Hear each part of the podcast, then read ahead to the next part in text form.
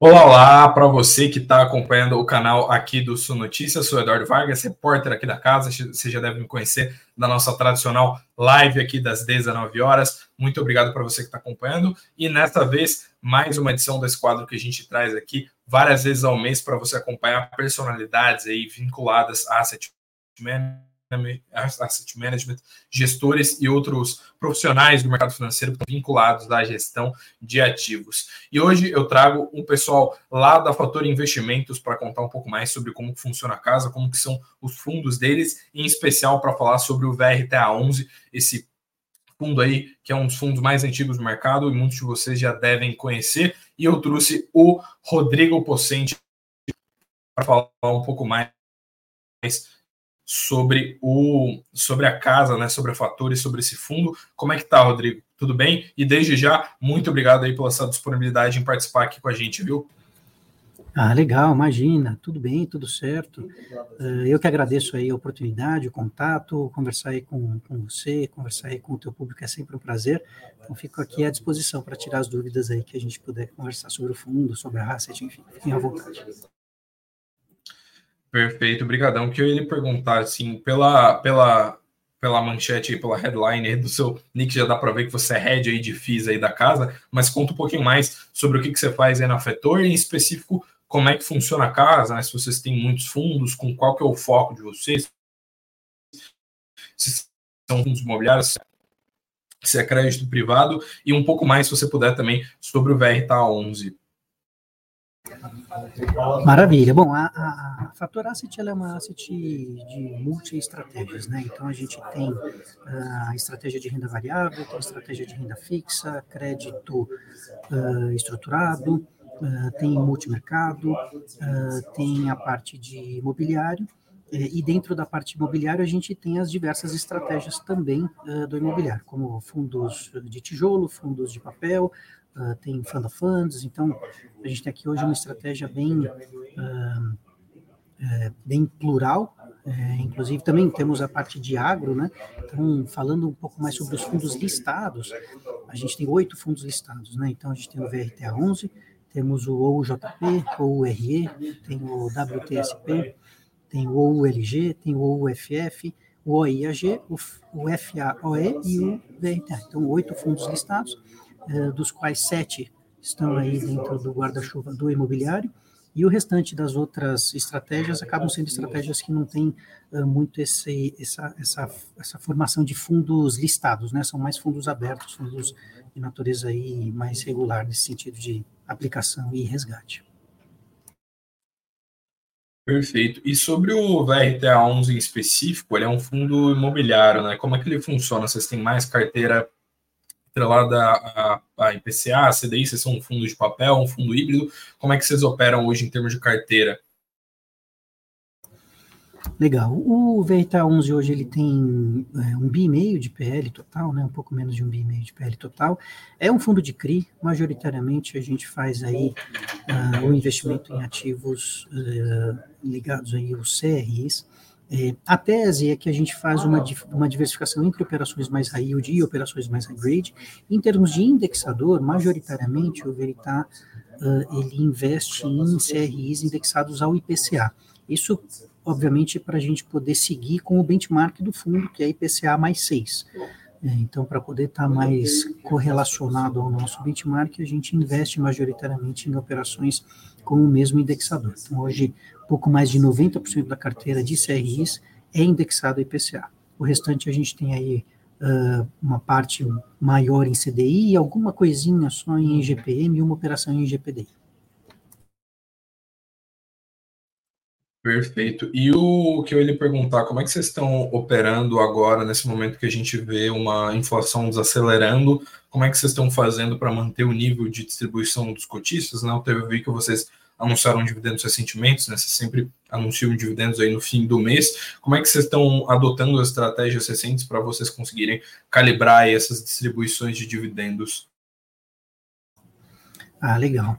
É, essa questão da deflação, ela já aconteceu recentemente, né? E como é que a gente trabalha quando a gente vê um período de potencial deflação, que obviamente impacta diretamente os rendimentos. A gente não tem muito como escapar, né? No, mais de 90% da carteira está atrelado ao IPCA, então a gente vai ter, sim, acaba tendo uma influência do pagamento do dividendo, uma diminuição quando a inflação é menos, é, quando a inflação é menor, principalmente quando ela é deflacionária. E que a gente costuma fazer a gente faz aqui uma gestão dos rendimentos para que a gente faça um pagamento de dividendo de uma maneira mais linear. Então, que a gente não pague um real no mês e 50 centavos no mês seguinte, isso gera, obviamente, uma imprevisibilidade para o cotista, pode vir a gerar aí é, algum desconforto em relação ao que o cotista está esperando é, de pagamento de dividendo. Então, a gente costuma deixar uma gordurinha, um colchão de, de, de, de de rendimento dentro do fundo para a gente ir linearizando e a gente nunca dá muitos uh, uh, rendimentos muito elevados ou muito baixos, né? É, fora isso, não tem mais muito o que fazer. É, a gente procura tentar girar a carteira, mas com os níveis de taxa de juros que ainda não se mostraram né, decrescentes, a gente está esperando aí que a taxa de juros que a taxa de juros caia para a gente poder ver aí um movimento maior para os fundos imobiliários. Então tem um pouco de dificuldade de fazer vendas no secundário, né? É, obviamente que vendas a gente pode até fazer, mas uh, o preço vai ser um preço que leva algum prejuízo para a gente, que vai deteriorar ainda mais né, algum tipo de resultado. Então a gente acaba fazendo muito essa manutenção aí do dividendo por um resultado adicional no mês a mês que a gente vem calibrando para poder pagar de maneira mais linear. Perfeito. E em termos de, de, pulverização de risco, assim, o que, que vocês têm de ativos dentro da carteira hoje? Você, você falou que vocês têm a esmagadora maior parte da carteira é atrelada a IPCA, mas em termos de risco, vocês estão expostos a mais a um setor do que o outro? Vocês têm. Como é que funciona os CRIs que estão dentro da carteira de vocês? Vocês têm predileção para um setor ou vocês são um fundo mais pulverizado e mais diversificado? Essa pergunta é bem, bem interessante, Eduardo. É, uma parte importante da nossa tese aqui é que a gente faça, que a gente trabalhe bastante com diversificação em todos os sentidos que ela possa que ela possa gerar, né? Então, é, não só a quantidade de ativos, hoje a carteira de, de CRIs uh, do Veritar é, já tem 73 ativos, né? tem 73 CRIs, nenhum CRI ultrapassa aí a, a, a, o, o, valor de concentração de mais do que 5%, todos abaixo de 5%. É, e a gente faz uma diversificação uh, não só em tipos de risco, tipos de garantia ou tipos de empreendimento, não, a gente diversifica também em setores. Apesar de a gente estar falando da gestão de um fundo imobiliário, uh, não necessariamente um CRI precisa ter como principal devedor algum ente do mercado imobiliário. É, então, isso também faz parte um pouco da nossa tese de diversificação, e hoje, é, por volta de 21, 22% da carteira somente está atrelada ao setor imobiliário. O restante da carteira está atrelado a outros setores. Então, só para a gente ter uma, uma ideia aqui, são 73 CRIs, esses 73 CRIs estão diversificados em 21 setores diferentes. Então, a gente consegue, assim, mitigar risco, a gente consegue, assim, via diversificação, uh, ter um, um, empilhamento de diversificação, de empilhamento de uh, mitigação de risco. Né? Então, temos setores diferentes, temos garantias diferentes, temos riscos diferentes, é, destinações dos recursos diferentes. Isso acaba gerando um, um ambiente interno dentro do fundo, em termos de risco de crédito, muito saudável. Perfeito. E vocês têm o, a maioria dos. Hoje vocês têm esse FIC, tem essa carteira, esse caráter, né, esse teor, como você comentou, mas vocês têm uh, quantos outros FIIs aí dentro da casa e eles têm uma orientação, umas diretrizes parecidas? Como é que tem um, como é, uh, como é que é o foco de vocês enquanto gestora? Legal. Em, termos de, de, fundos de papel, né, fundos de CRI, é, além do Veritar, a gente tem o OUJP, é, tem uma característica similar ao do Veritar, ele acaba sendo um pouquinho mais focado no mercado imobiliário, ele tem uma concentração maior nesse setor. A gente tem um outro fundo também, que é o URE, ele tem dentro da carteira dele é uma operação muito interessante, uma operação, como o próprio nome, o nome do fundo chama de renda estruturada, né?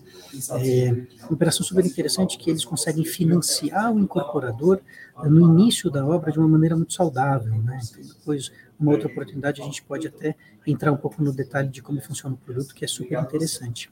E os outros fundos, além do, do, do, do FOF, né, além do Fund of Fund, que o próprio nome já diz, é mais ligado a compras de outros fundos imobiliários, a gente tem outros fundos mais ligados ao uh, setor imobiliário de, de, tijolo. Né? Então, a gente tem o WTSP, que é um fundo uh, que é dono do World Trade Center de São Paulo, a gente tem o OULG, que é um fundo uh, de logística, Uh, e a gente tem aí, aí fora do imobiliário, né, tem o, mais o, o na, linha de fundos abertos ainda, mais é, fundos agro, o, o IAG, uh, que é um fundo que uh, foi listado no ano passado, está indo super bem, pagando excelentes rendimentos, pagando aí, e, e, e tendo aí um crescimento interessante no, no último ano.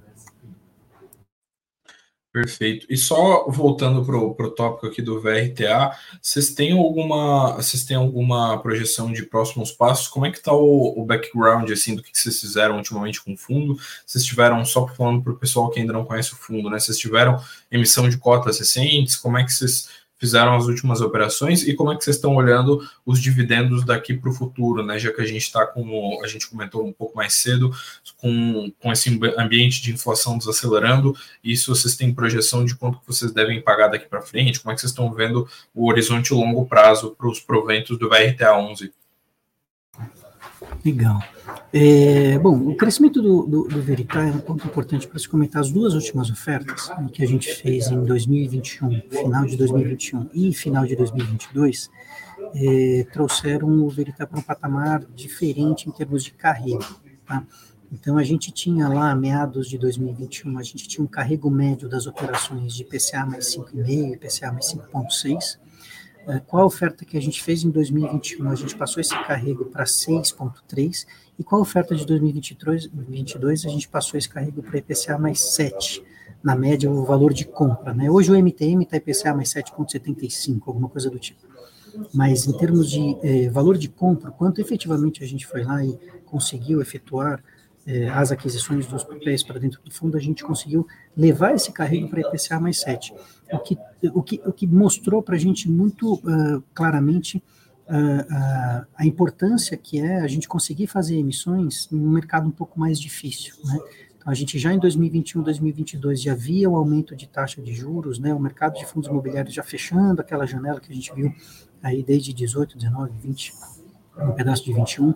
É, uh, ativos que a gente poderia, ir, que a gente acabou estruturando e adquirindo é, com uma qualidade de crédito melhor, uma originação mais interessante. Né? Então, é, é, é foi interessante para a gente ver como que é, o mercado, num momento um pouco menos é, aquecido, já uh, oferece oportunidades muito mais interessantes. Então, esse foi um pouco do histórico que a gente viu. em 2023, a gente acabou não conseguindo fazer nenhuma emissão, assim como tantos outros fundos, a nossa cota a mercado está abaixo da nossa cota patrimonial, é, então, obviamente, que a gente não vai fazer nenhuma emissão uh, com a cota a mercado, a cota abaixo da patrimonial, né? Isso acaba prejudicando os cotistas, a gente sabe bem como funciona essa dinâmica. É, e a gente vem esperando aí o melhor momento de queda de taxa de juros mais efetiva para que o mercado de fundos imobiliários volte a ganhar preço. Né? Essa correlação é, esse assunto já está bem batido, mas acho que vale comentar, né? Essa correlação é muito direta, né? A queda de taxa de juros aquece muito o mercado de fundos imobiliários, então a gente consegue ver os preços uh, das cotas realmente é, é, ganhando bastante valor, e em momentos de, de, taxa de juros elevados, os fundos acabam perdendo, uh, perdendo valor de mercado e acaba dificultando aí novas emissões e crescimento do mercado. É, um ponto interessante que eu acho que vale comentar, as duas últimas ofertas a gente se fez valer uh, de um instrumento de, que tem no mercado financeiro chamado compromissada reversa. Uh, como é que funciona isso daí? A gente uh, consegue utilizar parte da carteira do Veritá para, fazendo uma compromissada reversa, e trazendo recursos novos, né, como se fosse uma alavancagem. Né? A gente faz uma uma operação estruturada, uma compromissada reversa, dando em garantia uma operação dentro do fundo, e com os recursos obtidos com essa, com essa operação, a gente compra novas operações. Um, esse, esse instrumento ele pode ser utilizado de diversas maneiras. Né? Ele pode ser efetivamente uma alavancagem para que a gente tenha maior uh, volume de rendimento para pagar para o cotista, uma vez que você dá como garantia uh, um ativo e você continua recebendo o rendimento dele, e com aquele recurso que você obteve, você compra um novo ativo que paga mais juros do que o, o valor do, da compromissada reversa, você está gerando um alfa nisso daí, você está gerando um ganho adicional. Então, existe essa estratégia de ter como carrego uma compromissada reversa, que não é o nosso caso. Né? A gente prefere utilizar a compromissada reversa para a gente ir fazendo um estoque de operações, digamos assim, para que esse estoque de operações, no momento de uma nova emissão, a gente possa utilizar recursos da nova emissão, quitar essas compromissadas reversas, e aí sim a gente praticamente eh, faz a, a alocação dos recursos captados de maneira imediata. É, foi assim na oferta de 2021, foi assim na oferta Perfeito. de 2022. Perfeito. E o Perfeito. Eu queria perguntar só, só porque você tocou nesse ponto da, da queda de taxa de juros, eu acho que é um, é um ponto relevante, porque o, o BC cortou os juros uh, mais do que o mercado esperava, né? Foi um corte de 50 pontos base ali, ficou acima do 0,25 que a maioria do mercado está projetando. Como é que vocês estão enxergando isso como casa, né, como gestora, já que vocês têm vários fundos aí sob o guarda-chuva de vocês, e como é que vocês estão vendo a trajetória daqui para o fim do ano em termos de juros? Se vocês têm alguma projeção meio padrão aí, se o economista-chefe de vocês deixa vocês divulgarem qual é mais ou menos a projeção padrão de vocês para o fim do ano de Selic, e como é que vocês estão olhando isso em termos de impacto aí para os ativos que vocês têm sob a alçada de vocês? Tá. É, a gente acredita que essa, que essa queda de taxa de juros vai começar a se acentuar. A gente está vendo a inflação arrefecida, a gente está vendo é, um momento de mercado mais uh, propenso aí, sim, ao início de uma queda de taxa de, de ciclo de queda de taxa de juros mais, mais pesado.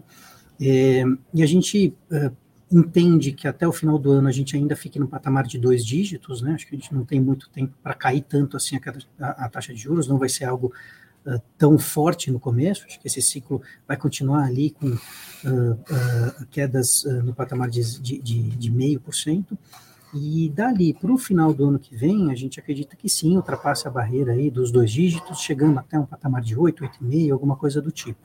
É, não sei se a gente vai conseguir ultrapassar muito mais esse patamar, não acho que, obviamente, a gente não chega mais no patamar de 2%, pelo menos não no curto prazo, ou na, nesse ciclo, né, é, foi realmente um momento muito uh, único né, da, da economia para a gente conseguir chegar naquele patamar de taxa de juros, mas que a gente fique aí num patamar mais saudável, entre 6, 7, 8, já é super interessante aí, já traz um alento importante aí para a economia e principalmente para o nosso mercado, né? Taxa de juros, como a gente já disse, taxa de juros mais baixa realmente influencia e aquece aí o mercado de fundos imobiliários que a gente espera aí um crescimento bastante interessante. Perfeito. E o, o que eu ia perguntar só, o VRTA 11 em específico, que a gente estava, que está sendo o grande foco aqui, né? O que eu ia perguntar, uh, vocês são um fundo bem veterano, né? Vocês têm, estão no mercado desde meados de 2011 e a gente sabe que no mercado financeiro longevidade é algo que conta muito. Né? Eu não sei exatamente se você já está aí na casa desde o início do VRTA 11 ou se chegou depois, mas o que, que deu para vislumbrar, assim, quais que são as vantagens de ser um fundo tão grande, com tanto tempo de, de, né, de estrada, e o que, que vocês aprenderam em termos de gestão com todo esse tempo, e, como é que é a, a relação com os cotistas de vocês? Vocês têm uma permanência maior, vocês conseguem uh, ter essa, essa vantagem por ser um fundo que se provou durante mais tempo, né, por mais de uma década? É, sem dúvida, o track record longo é, traz para a gente vantagens, né? Então, acaba mostrando que a gente tem uma, uma gestão, um processo, uma estrutura que se prova é, ao longo do tempo. Então, falando que o fundo aí foi tem mais de 12 anos, né? Ele foi criado em 2010, ele veio ao mercado, né? Foi listado em 2011, já estamos em 2023, chegando em 2024, então 12 anos aí de um fundo listado. É, ele passou por diversos momentos, né? ele passou por alguns gestores também. Eu estou aqui desde 2019, mas conheço o fundo lá desde 2010. Eu já trabalhava nesse mercado, já estruturava operações, inclusive para o próprio Veritar, é, aí na, na, época aí 2010, 2011. É, e, e, e, eu acho que o que vale a gente uh, deixar aqui como recado é que além do track record, a gente está mostrando que a gente tem, independente do gestor, um processo e uma tese que se prova ao longo do tempo. Então, é, a diversificação de papéis, é, a gente ter um processo e um comitê e um, uh, um, um, formato aqui de, de análise muito próprio, muito uh, criterioso, é, e a gente olhar para o passado e ver que, independente da gestão, o processo funciona, e a gente viu que uh, uh, o fundo continua bem e continua gerando resultado, acho que é o que o cotista, como um novo entrante ou até um veterano, pode olhar e falar assim: bom, esse é um fundo que se prova, essa é uma casa que sabe o que está fazendo, e os outros fundos que a gente tem hoje é, também, obviamente, vão passar por esse mesmo caminho, vão trilhar esse mesmo rumo. É, então, acho que é, se ater a, a, a, se ater à tese, né, se ater à estrutura e fazer a, a, a, gestão de maneira adequada, eu acho que ao longo do tempo acaba deixando o fundo é, realmente com uma longevidade muito interessante. Perfeito. E eu justamente o que eu ia perguntar, né? Você falou meio do, do diligence aí que vocês têm.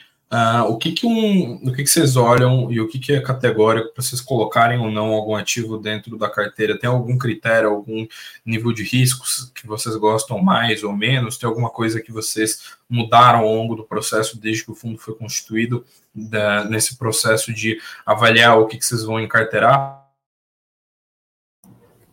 Puta, ótima pergunta.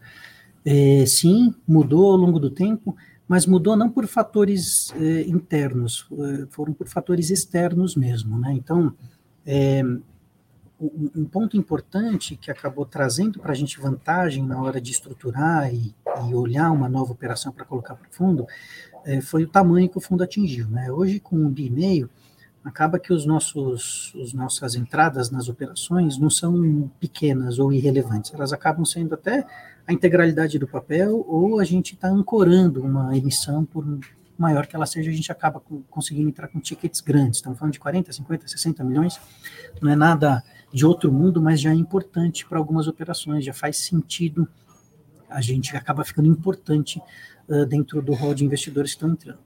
E uma vez que você fica mais importante, você consegue é, bater o pé, digamos assim, para que a estrutura fique da maneira que você prefere, da maneira que você gosta. Uh, você pode fazer apontamentos na estrutura de garantias, você pode uh, sugerir alterações na documentação. Então a gente começa, é, com o passar do tempo, a ter muito mais voz para fazer as operações exatamente do jeito que a gente gosta, do jeito, do jeito que a gente quer.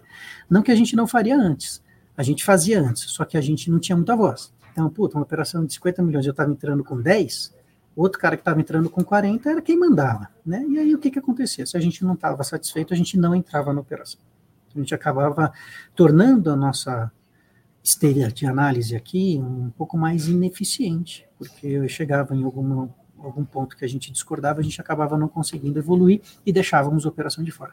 Hoje não, hoje a gente tem muito mais voz, hoje a gente consegue pegar uma nova operação, pedir todas as alterações que a gente é, gostaria que tivesse, ela fica à nossa cara e a gente consegue tornar esse processo mais eficiente. Com o tempo, acho que essa foi a grande mudança que a gente acabou tendo. Perfeito. E o, e o que eu ia perguntar, só, você falou justamente do, desses fatores externos, né? A gente sabe que o mercado de, de crédito, de um modo geral, teve, ficou bastante abalado no começo desse ano, não por uh, problemas com ativos de um modo geral, né, mas porque o mercado acabou reagindo negativamente de forma global, até a maioria dos gestores que eu trago aqui costumam falar sobre isso, né, que é aquela questão de a gente ter tido alguns eventos de crédito negativos, né, tipo no caso de Light, no caso de Americanas, e foi um, foi um semestre bem marcante, né, praticamente todos os relatórios aí de fundos citam esses eventos na hora de falar, né, principalmente nos meses Uh, nos primeiros meses que sucederam a isso, como é que foi fazer gestão nesse ano que tinha começado meio caótico, até por conta de um, de um começo de ano que tinha muito ruído sobre uh, fatores políticos de macroeconomia, né, quais seriam os rumos aí do Ministério da Fazenda e tudo mais, e somado a esse, uh, esse, esses eventos de crédito aí que foram bem uh, icônicos, né, principalmente o da Americanas. Legal. Bom, começo do ano, só para colocar aqui onde que a gente estava, né? A gente tinha acabado de terminar uma emissão, já estava praticamente o volume da captação praticamente todo alocado, e o, o, os holofotes aqui todos viraram uh, para análise da carteira, mesmo antes de evento americanas. Tá? A gente finalizando a, a emissão lá em, dois, em, em, final de 2022, lá em dezembro, é, o próximo passo era a gente fazer uma revisão mais criteriosa de toda a carteira. A gente tem um processo de revisão, a gente faz revisão de ativos que a gente seleciona, né? Olha, essa, essa operação aqui é um pouco mais high yield, então a gente vai reavaliar ela a cada seis meses. E reavaliar não é dar uma olhada, reavaliar é passar a operação de cabo a rabo e apresentar em comitê. Porque analisar a operação, acompanhar a operação, a gente acompanha todo mês, tem operação que a gente acompanha semanalmente. É, mas dito isso, o foco era vamos revisitar a carteira inteira em seis meses e não mais em um ano. Né? As operações um pouco mais high yield a gente revisitava em seis meses, as operações menos high yield a gente revisita em um ano. Então, o nosso objetivo era revisitar a operação inteira, a carteira inteira, nos seis meses, nos seis primeiros meses do ano. E aí vieram esses eventos de crédito que deixaram a nossa percepção de que a gente estava fazendo muito mais evidente. Falei, é isso que a gente tem que fazer mesmo, vamos revisar todas.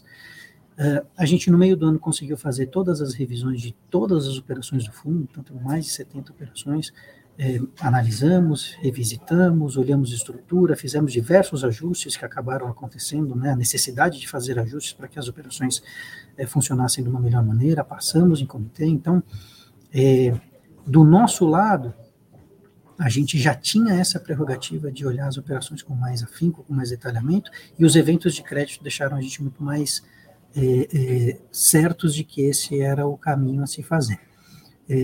E, obviamente, por uh, tese, por gestão, por estrutura, por processo, a gente acabou não sofrendo quase nada com eventos de crédito. Né? O Veritar não teve nenhum evento de crédito realmente importante é, relevante, né? Os poucos que tiveram foram algumas poucas reestruturações de operações relativamente pequenas. Isso, todos, todos esses dados estão aí nos relatórios que a gente emite mensalmente, nos vídeos que eu faço também comentando das operações. Então a gente acabou, entre aspas, saindo quase ileso dessas, de todas essas, essas uh, confusões aí, esses problemas de crédito que aconteceram. Perfeito, ótimo. Então, que bom que não vocês não estavam com, com a bomba na, na, nas mãos aí nesse caso, porque a gente sabe que foram eventos bem específicos. E o que eu lhe perguntar, antes de a gente fechar o papo aqui, tem algum local que o pessoal que queira saber mais sobre o VTA ou mais sobre a Fator possa consultar, além do, do site da gestora, né, que vocês conseguem ver a lâmina e tudo mais, né, ver, ver os relatórios. Uh, vocês têm rede social, algum canal no YouTube, algum canal de transparência que vocês falem mais diretamente com o cotista que você recomenda o pessoal dar uma olhada? Temos, temos sim.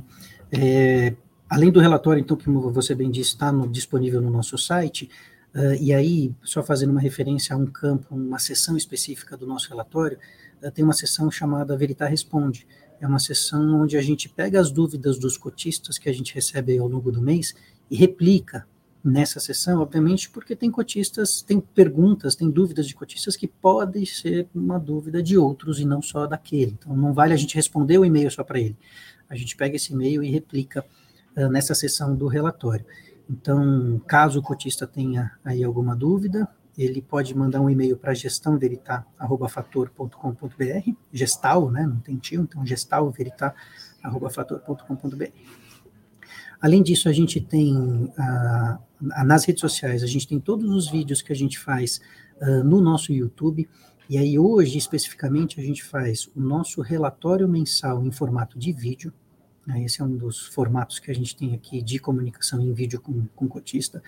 Uh, a gente também tem uh, uma, uma, um formato de vídeo chamado Veritar Responde, é, que surgiu dessa sessão que a gente criou dentro do relatório. Então, a gente pega dúvidas específicas, é, geralmente mais abrangentes sobre o mercado como um todo, e não necessariamente sobre algum ponto do Veritar, que é, eu acabo abordando nos, nos, nos, vídeos do relatório. Então, a gente faz esse Veritar Responde, e quando tem alguma questão mais macro, alguma questão mais importante, a gente faz outra linha de vídeo chamada uh, Momento Fator. E aí a gente também divulga uh, todas essas nossas opiniões, o que está acontecendo, e aí o que, que é, a gente pode munir mais de informação aos cotistas. É, isso o YouTube, né? Além disso, a gente tem LinkedIn e também temos Instagram. Perfeito. Qual que é o Instagram específico? Você tem o, o arroba ali para passar para o pessoal? É fator administração. Deixa eu só pegar exatamente qual que é o arroba. Fica mais fácil. Tranquilo. Perfeito. E lembrando, como o Rodrigo falou, pessoal, o site oficial também é sempre importante vocês darem né? uma olhada. Perfeito, então tá ótimo. Então, o pessoal que quiser acompanhar os relatórios, então pode dar uma olhada no site. Justamente tem esse, esses toques aí de transparência a mais aí da gestão. Então, tem essa questão de responder aos cotistas, tem várias iniciativas aí para vocês ficarem 100% atentos. Uh, lembrando que esse quadro aqui é sempre, a gente sempre traz gestores de, de casas diversas, né, tanto de equities, de fundos imobiliários. Então, você que está assistindo a gente aqui, uh, não esquece, se você quiser, é mandar a sugestão, se tem alguma casa que você queira ver aqui, algum gestor que você goste. E também não esquece de uh, deixar o like nesse vídeo aqui. Se você for novo por aqui, parou aqui para ver sobre o VRTA 11, sobre esse vídeo, não esquece de se inscrever no canal para dar mais uma olhada né, nos outros, outros conteúdos, participar da nossa live diária e tudo mais. Muito obrigado por participar dessa edição, viu, Rodrigo? Imagina, eu que agradeço, é sempre um prazer, estamos, estamos sempre à disposição. Fechou, então. Muito obrigado e tchau, tchau, viu, gente? Um abraço a todos.